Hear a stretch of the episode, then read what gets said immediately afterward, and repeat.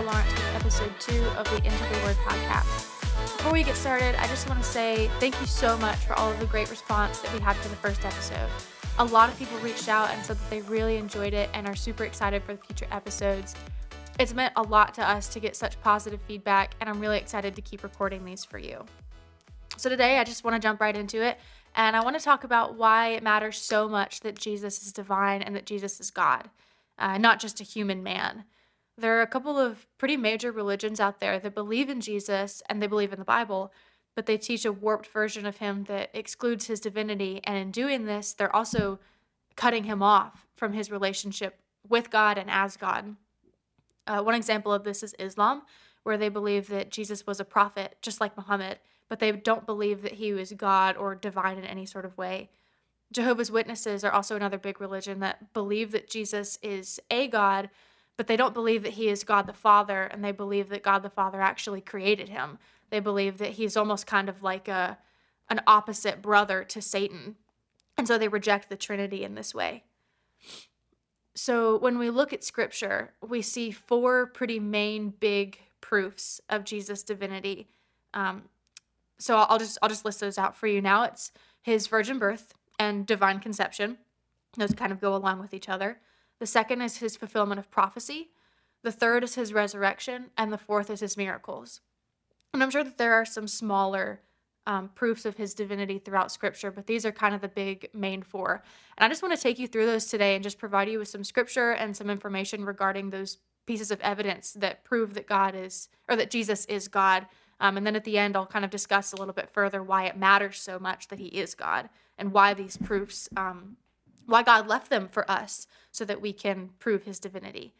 Um, so I'll start with the virgin birth, and the, I'm kind of combining this one with fulfillment of prophecy because they kind of go hand in hand a little bit. So I just want to open up with a little bit of scripture, and this is found in Isaiah 7, specifically verse 14. It says, Therefore the Lord will give you a sign. The virgin birth will conceive and give birth to a son, and will call him Emmanuel.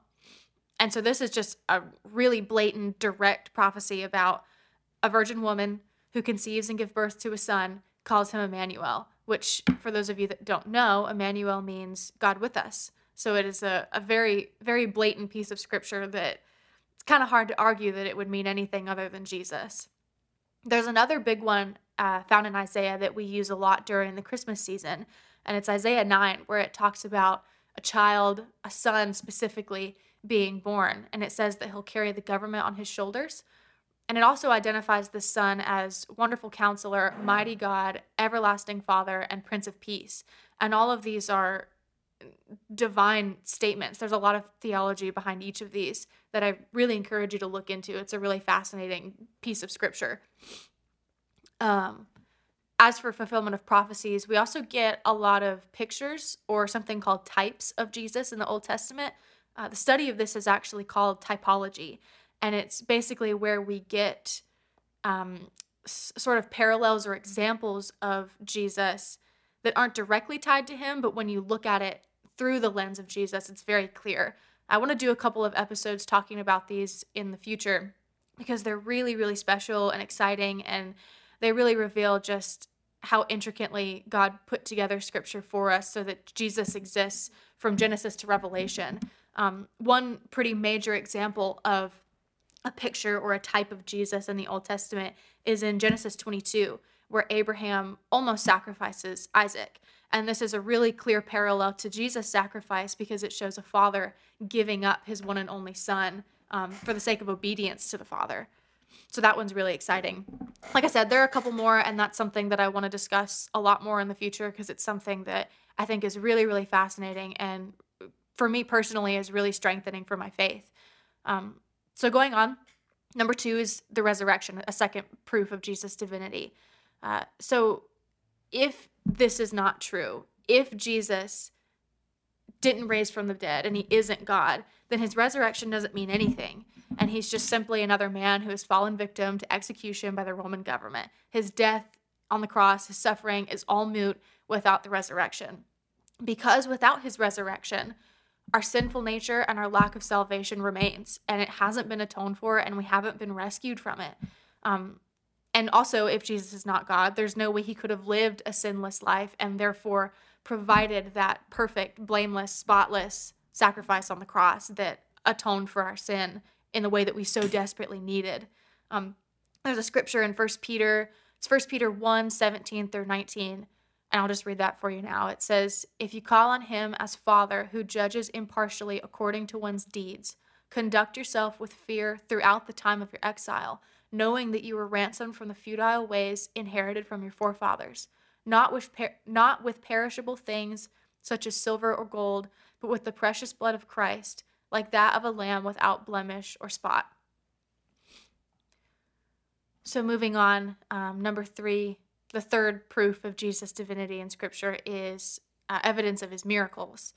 And so, this is the entire purpose of Jesus performing miracles during his three year ministry on earth was to reveal himself as God and as divine, because no normal man could raise someone from the dead or heal the blind or heal the lame or make someone walk on water. Um, Matthew 14 is actually the story where Jesus calls Peter out of the boat uh, during the storm.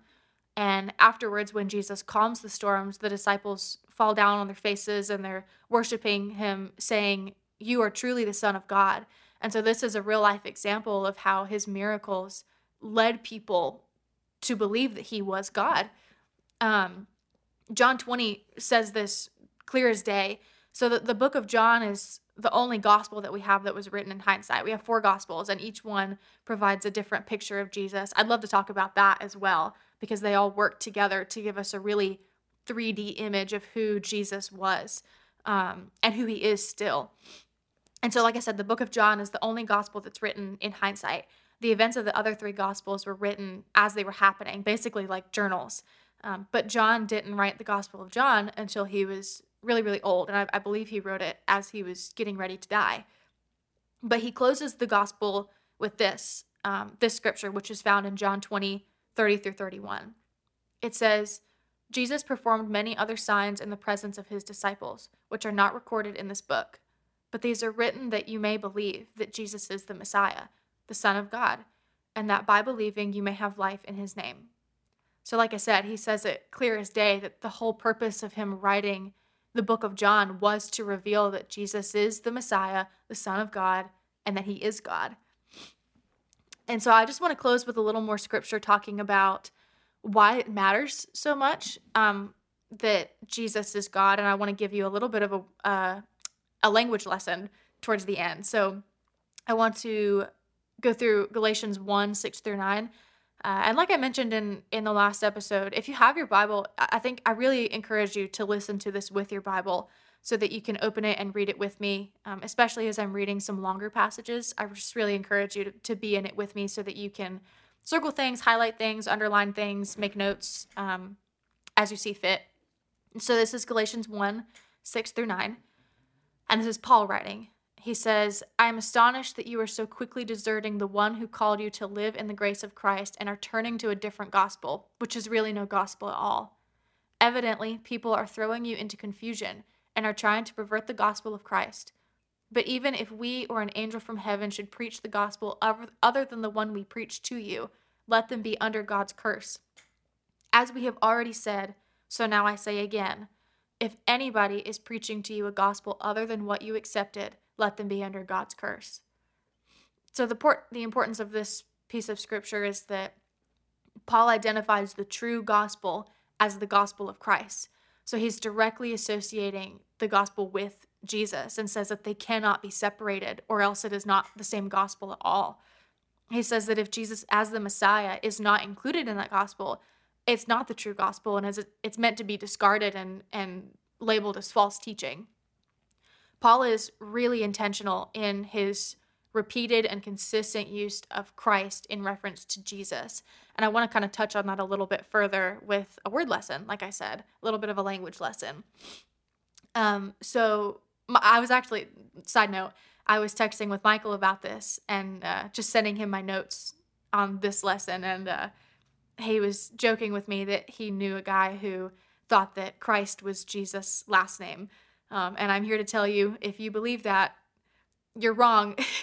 it is not his last name. Um, so the the word Christ comes from the Greek word Christo, which means anointed or chosen one, and it's the Greek equivalent of the Hebrew word Mashak. I'm sorry if you speak Greek. I'm probably really disappointing you now.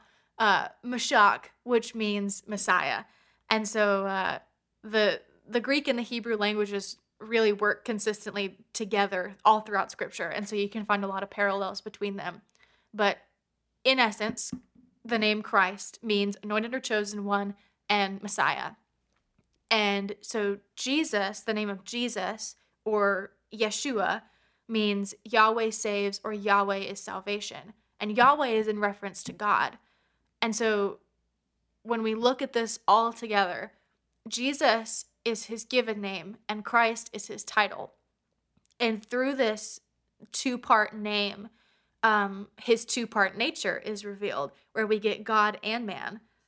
Um, and we're also, through the name of Jesus, God also reveals his purpose in sending him, which is to be our salvation and to be our savior. And so, because of Jesus' divinity, I want to I want to close with a little more scripture. Um, because of his divinity, we're able to have so much confidence in the assurance of our salvation because of his sacrifice. Because we know he was God, we know that his sacrifice was not in vain, and we know that it was effective, and we know that it was total and final. Um, and because of his divinity, we can also have hope for his future return. We're promised in scripture that he will come back for a second coming and he'll take us and and save us and he'll create the new heaven and the new earth and we'll live with him in eternity forever. Um, and it'll be wonderful. And so all of this um, all of this scripture and all of this information about proofs of Jesus' divinity and the fact that he is divine. Um, it's meant to give us confidence in the Lord and ultimately confidence in ourselves as we live on this earth while we're still here. Um, so I want to provide you with one more piece of scripture before we go. This is Romans 6 1 through 7. It says, What shall we say then? Shall we go on sinning so that, so that grace may increase? By no means. We are those who have died to sin, so how can we live in it any longer? Or don't you know that any of us, that all of us who were baptized into Christ Jesus were baptized into his death? We were therefore buried with him through baptism into death, in order that just as Christ was raised from the dead through the glory of the Father, we too may live a new life. For if we have been united with him in a death like his, we will certainly also be united with him in a resurrection like his. For we know that our old self was crucified with him, so that the body ruled by sin may be done away with, that we should no longer be slaves to sin, because anyone who has died has been set free from sin.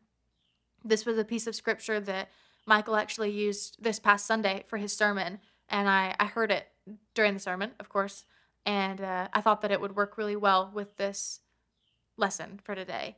Um, again, I, I encourage you to look into this even further and pray and consider the divinity of Jesus and and how beautiful it is that he came and and did the work that he did so that we can have confidence in our salvation in his return um, and even in our our access to him as believers now.